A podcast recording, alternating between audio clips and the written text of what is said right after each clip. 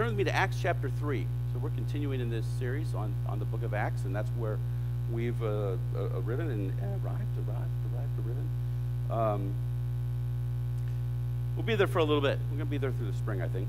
And we're just going to make our way through the book. We're going to take some pretty large chunks as we go. And this is not by far the longest, but we're going to be looking at all of chapter 3 today. Now, Peter and John were going up to the temple at the hour of prayer, the ninth hour, and a man, lame from birth, was being carried, whom they laid daily at the gate of the temple that is called the Beautiful Gate, to ask alms of those entering the temple. Seeing Peter and John about to go into the temple, he asked to receive alms. And Peter directed his gaze at him, as did John, and said, "Look at us." And he fixed his attention on them, expecting to receive something from them, but Peter said, "I have no silver or gold, but what I do have I give to you. In the name of Jesus Christ of Nazareth, rise up and walk." And he took him by the right hand and raised him up, and immediately his feet and ankles were made strong. And leaping up, he stood and began to walk and entered the temple with them, walking and leaping and praising God. And all the people saw him walking and praising God and recognized him as the one who sat at the Beautiful Gate of the temple asking for alms. And they were filled with wonder and amazement at what had happened to him. While he clung to Peter and John, all the people, utterly astounded, ran together to them in the portico called Solomon's. And when Peter saw it, he addressed the people. "Men of Israel, why do you wonder at this? Or why do you stare at us as though by our own power or piety we have made him walk? The God of Abraham, the God of Isaac, and the God of Jacob, the God of our fathers, glorified his servant Jesus, whom you delivered over and denied in the presence of Pilate when he decided to release him. But you denied when he had decided to release him, but you denied the holy and righteous one and asked for a murderer to be granted to you.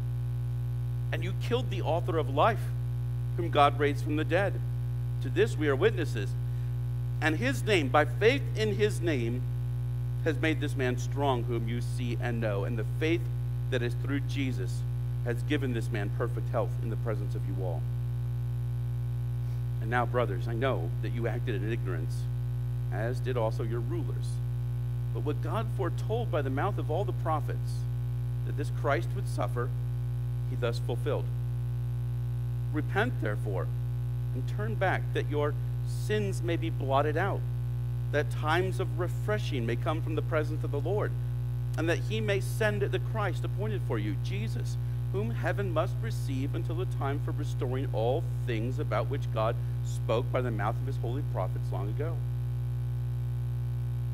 Moses said, 'The Lord God will raise up for you a prophet like me from your brothers.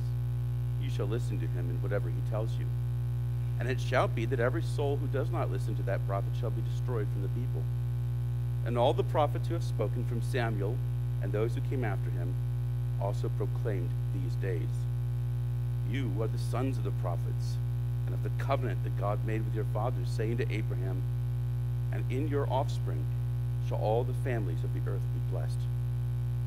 God, having raised up his servant, sent him to you first to bless you by turning every one of you from your wickedness."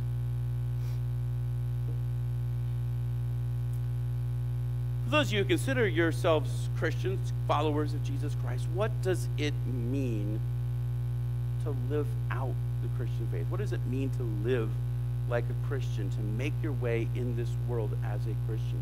How do you live on mission as a Christian? What does it look like? What does it seem like? What does it feel like? What is what is the daily routine of a faithful Christian? I think we sometimes get stuck on that question. I think we feel like we want to be living holy lives. If we're Christians, we want to be living faithful lives. And so we make checklists of things that we are supposed to be doing. Did we read our Bible today? Did we pray today? Did we do this? Did we do that? And those things, you know, they can be helpful. There's a danger, though, of course, in making your faith a checklist faith, because the good news about Jesus is that he accomplished for us what we couldn't accomplish on our own. If we could make ourselves righteous by all of our good deeds, we wouldn't need Jesus Christ. But I think a more important question, at least for this morning, a question that this passage gets to, is not what are the checklists of a faithful Christian life, but how does that Christian life work itself out for the sake of the gospel?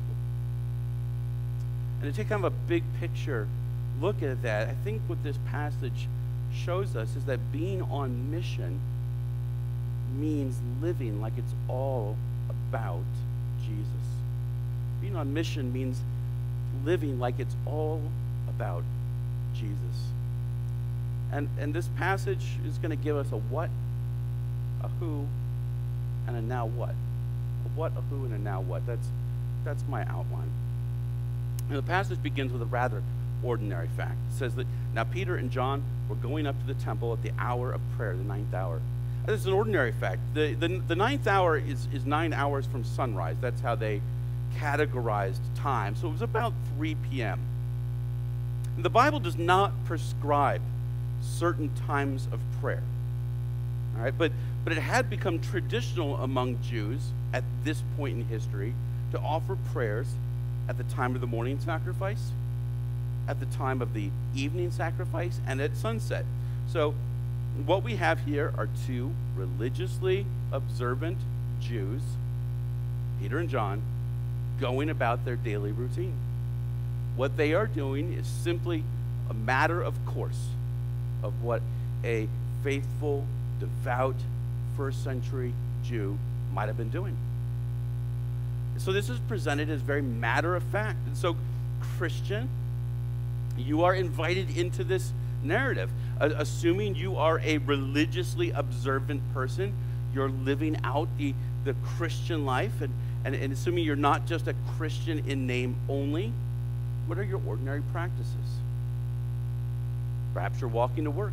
Perhaps you're reading your Bible at the coffee shop. Perhaps you have your own scheduled time of prayer. Maybe you're mowing your lawn. Maybe you're sipping something cold on your porch. But the entire story kicks off with a routine, everyday occurrence in the lives of Peter and John. I want that to be clear.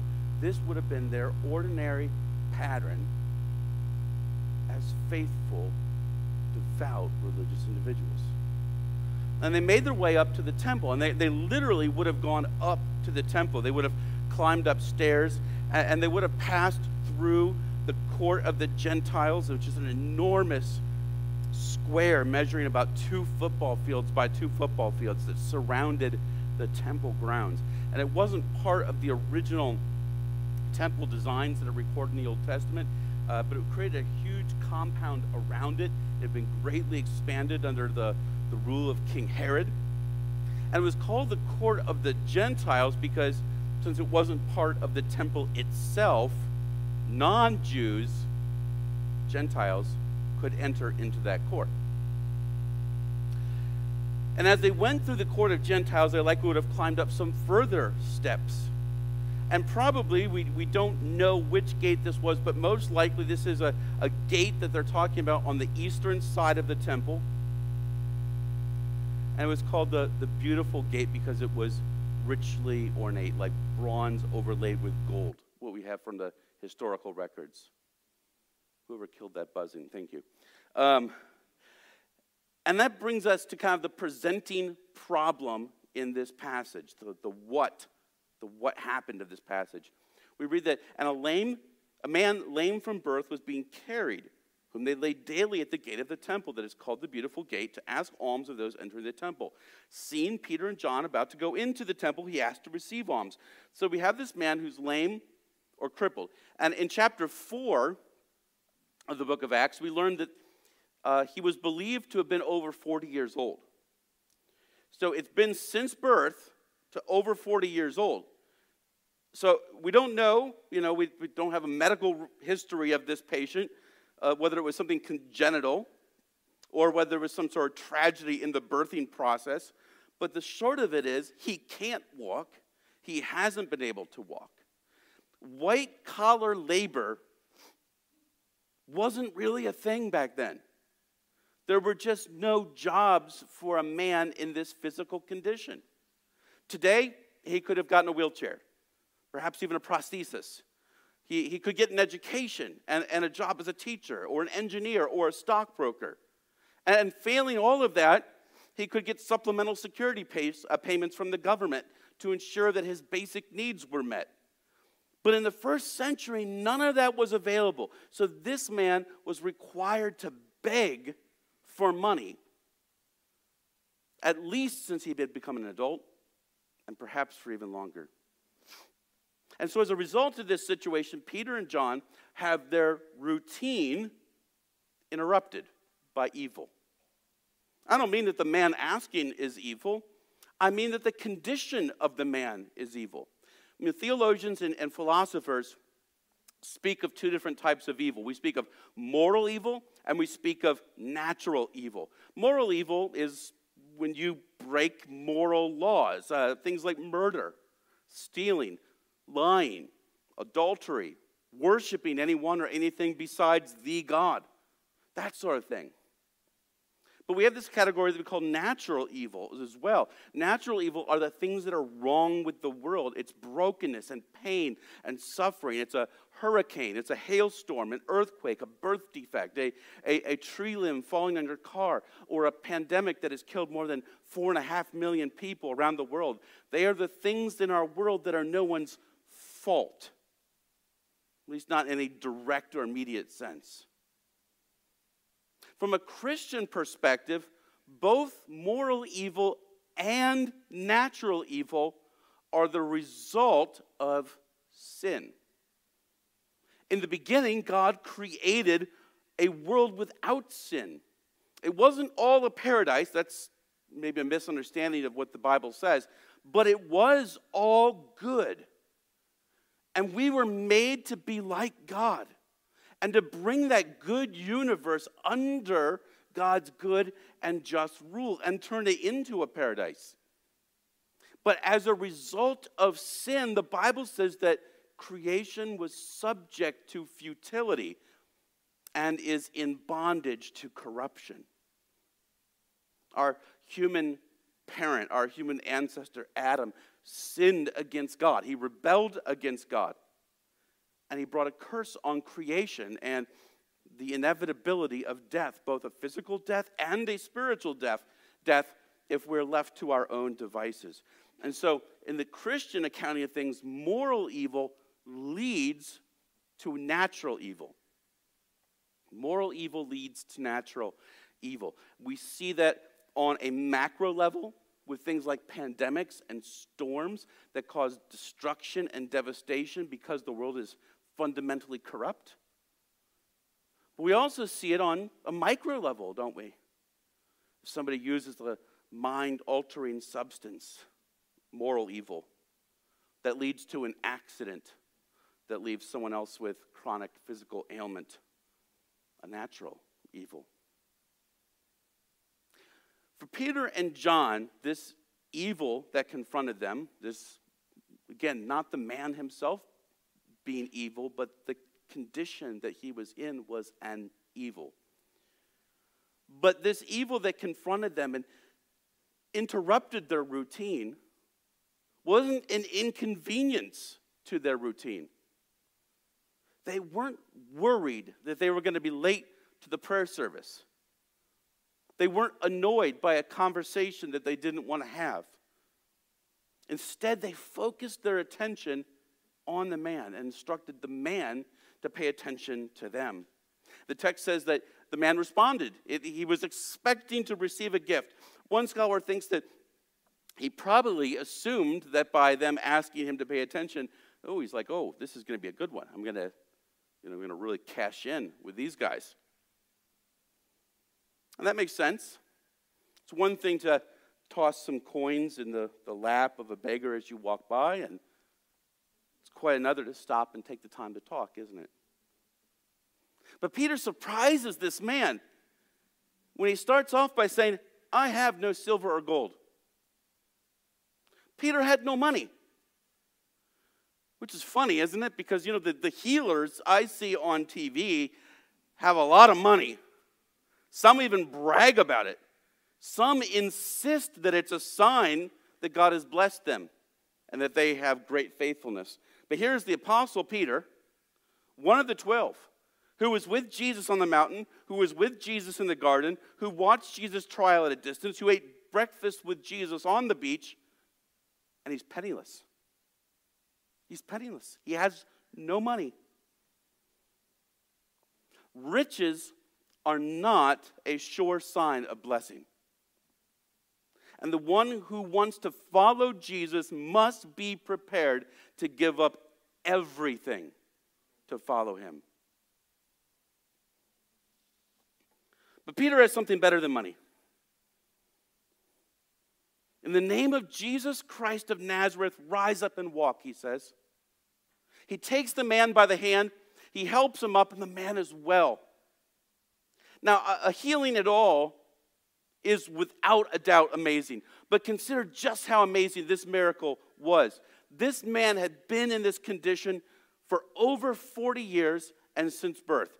That means, of course, that whatever the physical deformity or condition was that prevented him from walking was removed. But also, consider how his muscles must have atrophied from lack of use. He had to be carried into the temple and placed in this spot on the daily. So not only was the underlying issue remedied, but the man was made strong. But something else.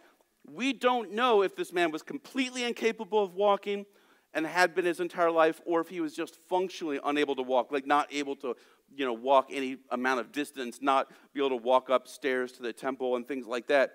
But on some level, this man would have needed time to relearn how to walk. Anyone who's been through physical therapy or known anyone who's gone through physical therapy, especially with their legs, they take time to learn how to walk. Those behaviors can take weeks to relearn. And yet this man can do it immediately. In fact, he's leaping. And so this is total healing. When Peter says, Jesus has given this man perfect health in the presence of you all, think about what that means. He's fixed the deformity, he's strengthened the muscles, and given him the mental understanding of what it takes to put one leg in front of another. That is an amazing miracle.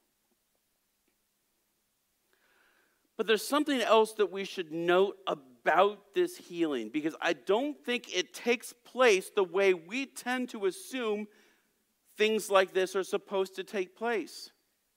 Often when Jesus was walking the earth, people had great faith in him and went to him for healing. They knew, or they had come to believe, that he could heal, and so they sought him out for healing. But this man didn't seek out the apostles. He didn't come to that gate because he knew there was apostles there who could heal him. He wasn't seeking a healing. He was seeking money. So he didn't come into this scenario with great faith to be healed. It was just a divine encounter. In fact, Peter needs to tell the man who Jesus is. Jesus, a man from Nazareth, is the Christ. Or from this man's perspective, we would say he was the long-awaited Jewish Messiah. Christ is the Greek translation of Messiah. The TV guys will tell you that you have to have great faith to be healed. And that if you're not healed, it's because you don't have enough faith. It's not what happens here, is it? This man didn't ask to be healed. He didn't expect to be healed by faith. He did not sow a seed offering or give any sort of gift in order to be healed. There were probably many beggars in the temple that day, but this one was healed. So the man is walking and leaping and praising God, and that leads the people in the temple to take note of this man that they recognized. And they were no doubt confused. What's going on here?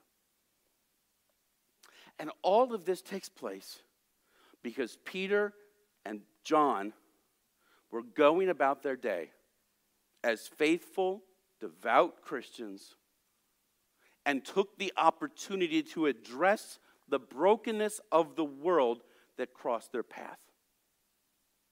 What does that mean for you, Mr. or Ms. Christian? Well, I'm certainly not saying that you should go down to public square, look around for a person with a physical malady, and then try to heal them in Jesus' name. First, the gift of healing is not given to every Christian. The Apostle Paul makes that very clear. Second, John and Peter, notice they weren't going around looking for people to heal. They were going to pray at the normal time that they prayed every day. Third, this wasn't a special mission.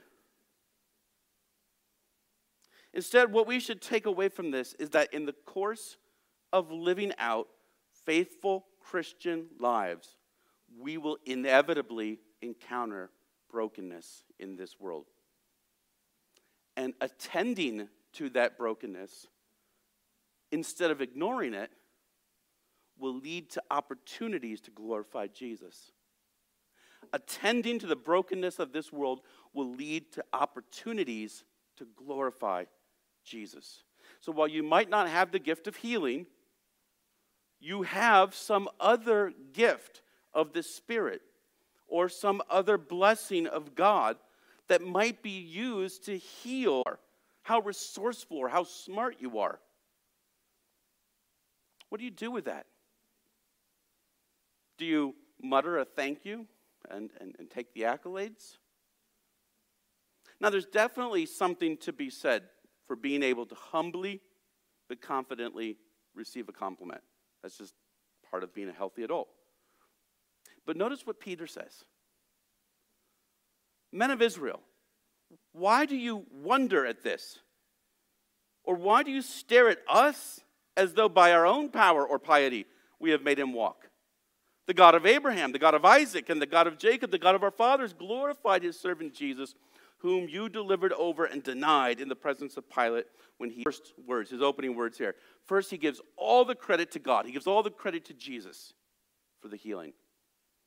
In fact, Peter explicitly says that the healing had nothing to do with his and John's power or piety.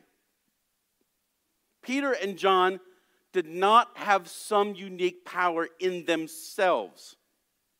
Whatever power was on display was God's power, not their own.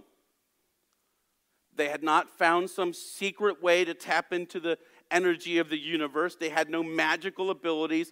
They don't even claim here a particularly special connection with God.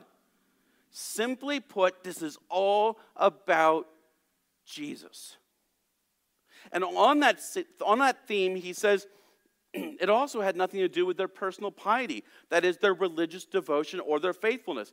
I think that we're sometimes under the mistaken impression that the apostles, for example, did these great miracles because they were super holy or because they were super spiritual. But Peter explicitly states that it's not about that. It's not about their super spiritualness. Why did God choose Peter and John to be the channel of his healing power on that beggar? Only God knows. Because this was God's work and not man's. The fact that this beggar was healed through God's servants, Peter and John, was God's doing. It wasn't because Peter and John were super holy. They may have been, but that wasn't the reason for the healing. There's a second thing that Peter's words teach us. The purpose of the healing was to glorify Jesus. Now, to glorify someone is to bring them honor, to bring them fame. So Peter's point is that this beggar was healed in order to bring Jesus more honor and more fame.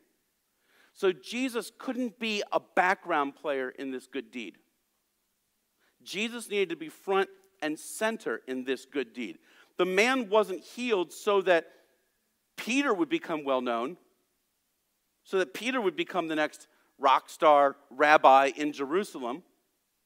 The man was healed so that the people would hear and the world would hear about Jesus, and they would give glory to Jesus. And so that's exactly what Peter proceeds to do. A good work done in the name of Jesus in answer to the brokenness of this world becomes the opportunity to make Jesus famous. All right? A good work done in the name of Jesus in answer to the brokenness of this world becomes an opportunity to make Jesus famous. Peter is speaking to a Jewish audience. He's speaking in the temple in Jerusalem. And at this point, the Christian movement is entirely an ethnically Jewish one. His listeners have come to worship in the temple. So they are also likely devout religious Jews.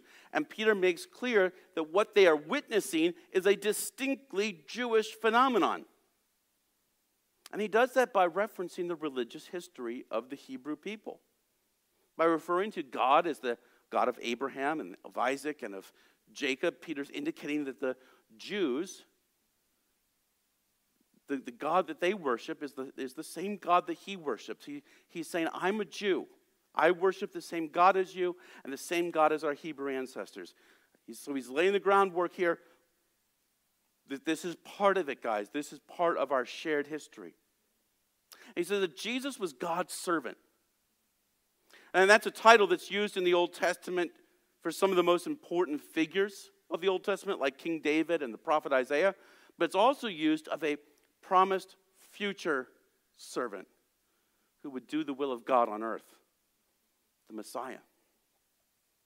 And so he's establishing Jesus as important in God's plan, as God's promised Messiah. But he does more than that. Peter's going to accuse the crowd of a number of really serious and grave moral evils, sins. Peter tells the story of Jesus' arrest and trial and crucifixion, but he lays the blame at the feet of his audience. They delivered God's servant to the pagan Roman emperor, or governor, Pilate.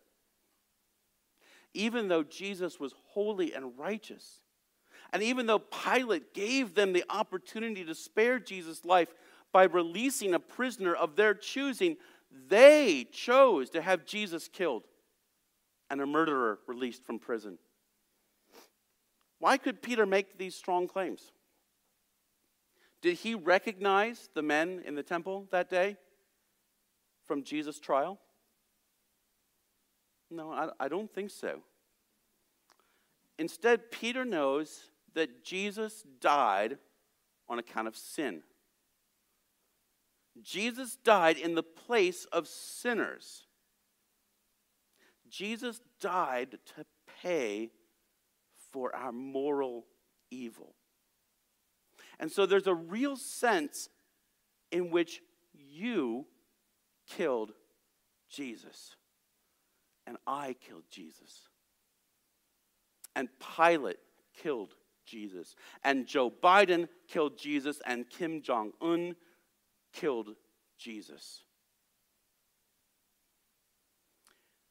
And it's ironic, Peter said, because they killed the author of life. Sin brought death into the world. Sin is like the virus that causes the disease that we call death. And that death is both physical and spiritual, but Jesus is the antidote. He is the remedy. He is life. And as the author of life, death could not defeat him. God raised him from the dead. And it's no wonder then that from heaven, Jesus could take a man's feet and legs, which were as good as dead, and restore them to life, because he is the author of life.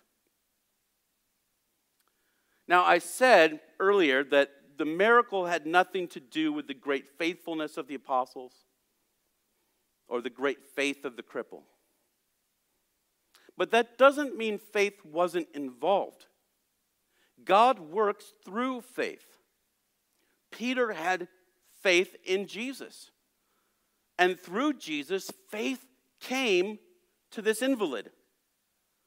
It may have been a mustard seed of faith. And the man may not have necessarily known the whole story about Jesus, although he's clinging to Peter right now, right? He's clinging to Peter and John right now, so he's hearing.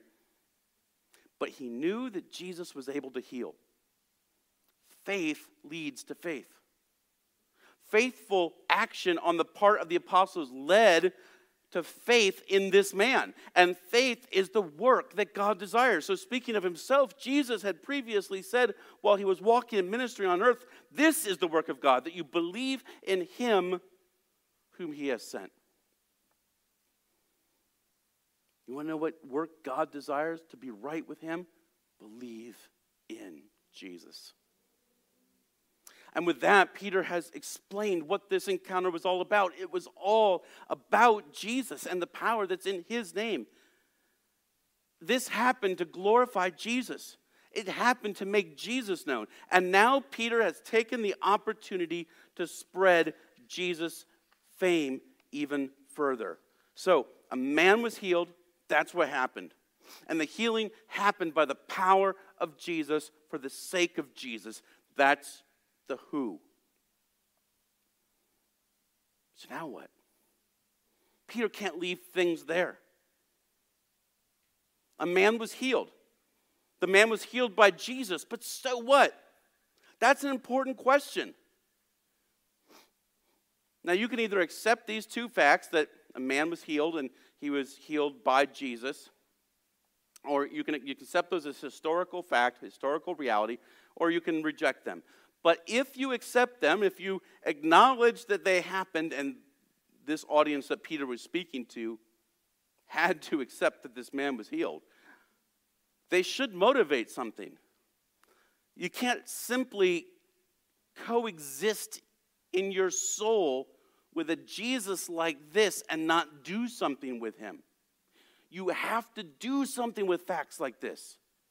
But what do you do?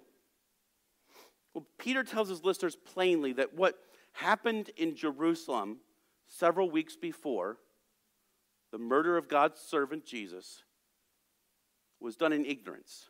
The people didn't believe, let alone know who Jesus was. Doesn't excuse their sin, but even if it did excuse their sin, they wouldn't have been able to use that as an excuse, because Peter was now telling them plainly what they had done. So the excuse is going to be kind of wiped out. It was one thing to not know that Jesus was the author of life and then support his death. It's quite another to know that Jesus is the author of life and still reject him. And so now there's an obligation. When you know that information, there's an obligation that comes with it, and that obligation is repentance. We've said it before. I'll say it 1,000 times before I die, I'm sure. Repentance is turning. It's turning. It means turning away from rejecting Jesus and turning toward accepting Jesus. It means turning from following after the world or some fruitless spiritual path and turning toward following Jesus. And that turning comes with an ethical dimension. It's a turning from wickedness, Peter says in verse 26, back to the righteous and holy one whom we had previously rejected. And this repentance comes with a promise, and it comes with an urgency. The promise is times of refreshing from the presence of the Lord. Jesus, the author of life, will give you new life by his Spirit. He will restore your spiritual life and give you peace that you are accepted in the eyes of God. It's not a promise that everything will go well in this life, but it is a promise that life is fundamentally and radically changed. It is refreshed. Like cool water on a hot day. There are going to be hot days. There will be scorching, nearly unbearable heat. But we'll be livened by the Spirit's power within us. And in the end of all things, the author of life will return so that we will be made completely new. And like him, we will defeat death. But Jesus' return is a double-edged sword that brings an urgency to Peter's words. Peter points to the messages of the great Hebrew prophets. God had promised through Moses that there would be another prophet like him, to whom God's people must obey. Jesus, he says, is that prophet. Jesus is the one we must now obey. And if not, Peter says, we know the Old Testament scriptures. He says to his audience, those who don't obey will be destroyed. So Jesus' return from heaven is both a sweet comfort and the fullness of eternal life to those who repent and follow him. And it's utter destruction for those who continue to reject him. Peter reminds us that God had promised to bless all the families of the earth through the descendant, the seed of the Jewish patriarch Abraham. That descendant, Jesus, is now revealed. And so Peter's audience and us here today must decide whether we will enter that blessing by faith or reject it. If you are not a Christian, that path of blessing and times of refreshing and life from Jesus stands before you. You can choose the course you're presently on. You can choose some other course that comes along down the line. But these are paths that inevitably end in destruction. The only path to life is the one that follows the author of life. And it's a path you can take even now by simply having faith. That means by believing that Jesus was God's servant who died to pay for your moral failures and your rebellion against God.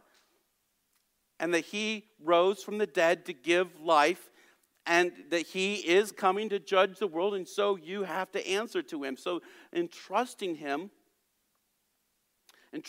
you are trusting that his ways are better than your ways. And so you follow him. And if you do that, you receive his promises. For the Christian here, I want you to see how the Christian life is all about Jesus. And in living out the Christian life, in living out a life that's all about Jesus, we see a simple pattern for bringing the truth of Jesus to a world trapped in sin. I believe there's a model here that we can faithfully follow. First, we do good by the power of the Spirit in the name of Jesus. We do good by the power of the Spirit in the name of Jesus. That probably won't mean for you doing miraculous healings. Maybe it will. But it's okay if it's not. The Spirit has empowered you in various unique ways. And as you carry on an ordinary, faithful Christian life, you will certainly encounter the brokenness of the world, and you will be in a position to step in and bring relief in the ways that God has given you. And so you'll have that opportunity to do good by Christ's Spirit in the name of Jesus. Second, we point to Jesus. We want people to know that it is Jesus who makes our service possible. It's Jesus who heals wounds and restores brokenness. It's not fundamentally about me. It's not fundamentally about us. It's fundamentally about Jesus. We can maturely receive a compliment. Well, I appreciate you saying how nice I am. But let me explain to you that the reason why I have done this is because Jesus has so moved in me to be able to do this. I don't do this fundamentally because I'm such a good person. I don't do this fundamentally because I'm so smart or so wise or so rich. I do this because Jesus has transformed me and empowered me to be able to do this. And so we redirect and we show people that the true source, the true power behind any honestly good deed we do is Jesus. And third, we give them the so what. We explain to people that Jesus demands a response. You can reject him or you can accept him. There are consequences to both. But you cannot be ambivalent about Jesus. There is no third way. There is no neutral ground with Jesus. If Jesus is Lord of all, if he is enthroned in heaven and crowned King of Kings, then we owe an allegiance to him, and to fail to give him that allegiance, no matter what that looks like, is rebellion. There's no middle ground. There is no neutral. There is no Switzerland. There is only with him or not with him.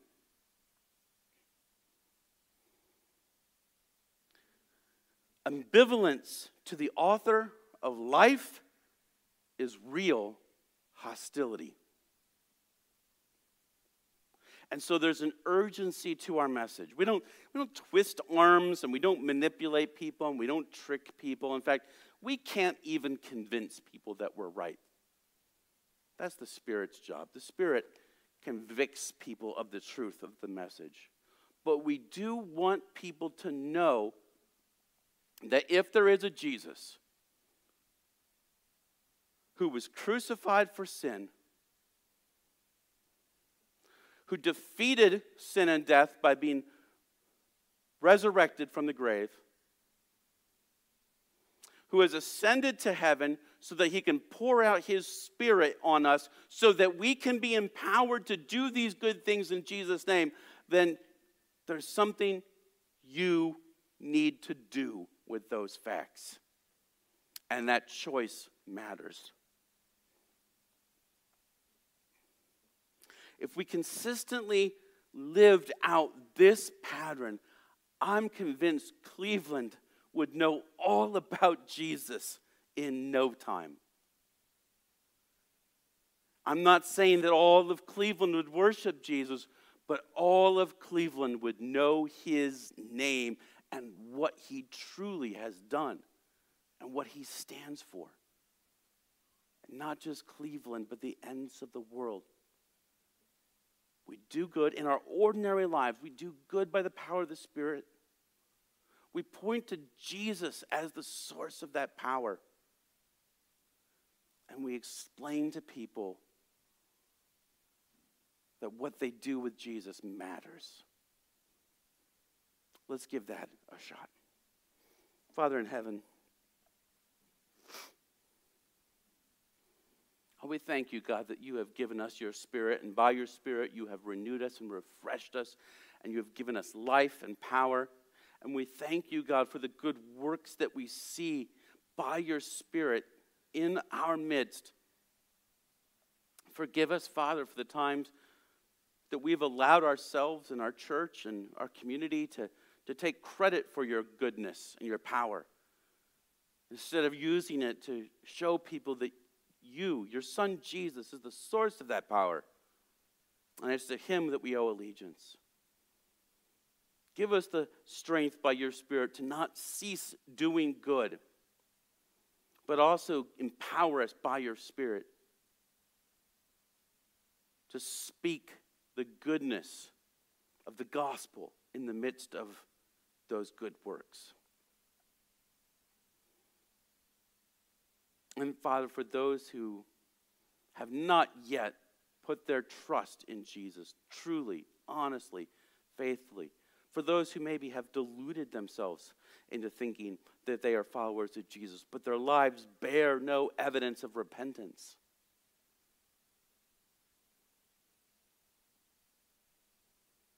may they recognize that that's the choice that they have before them.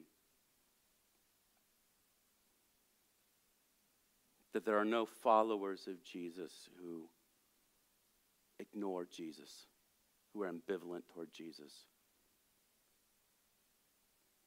And may repentance and refreshing come to them today. So in Jesus' name we pray. Amen.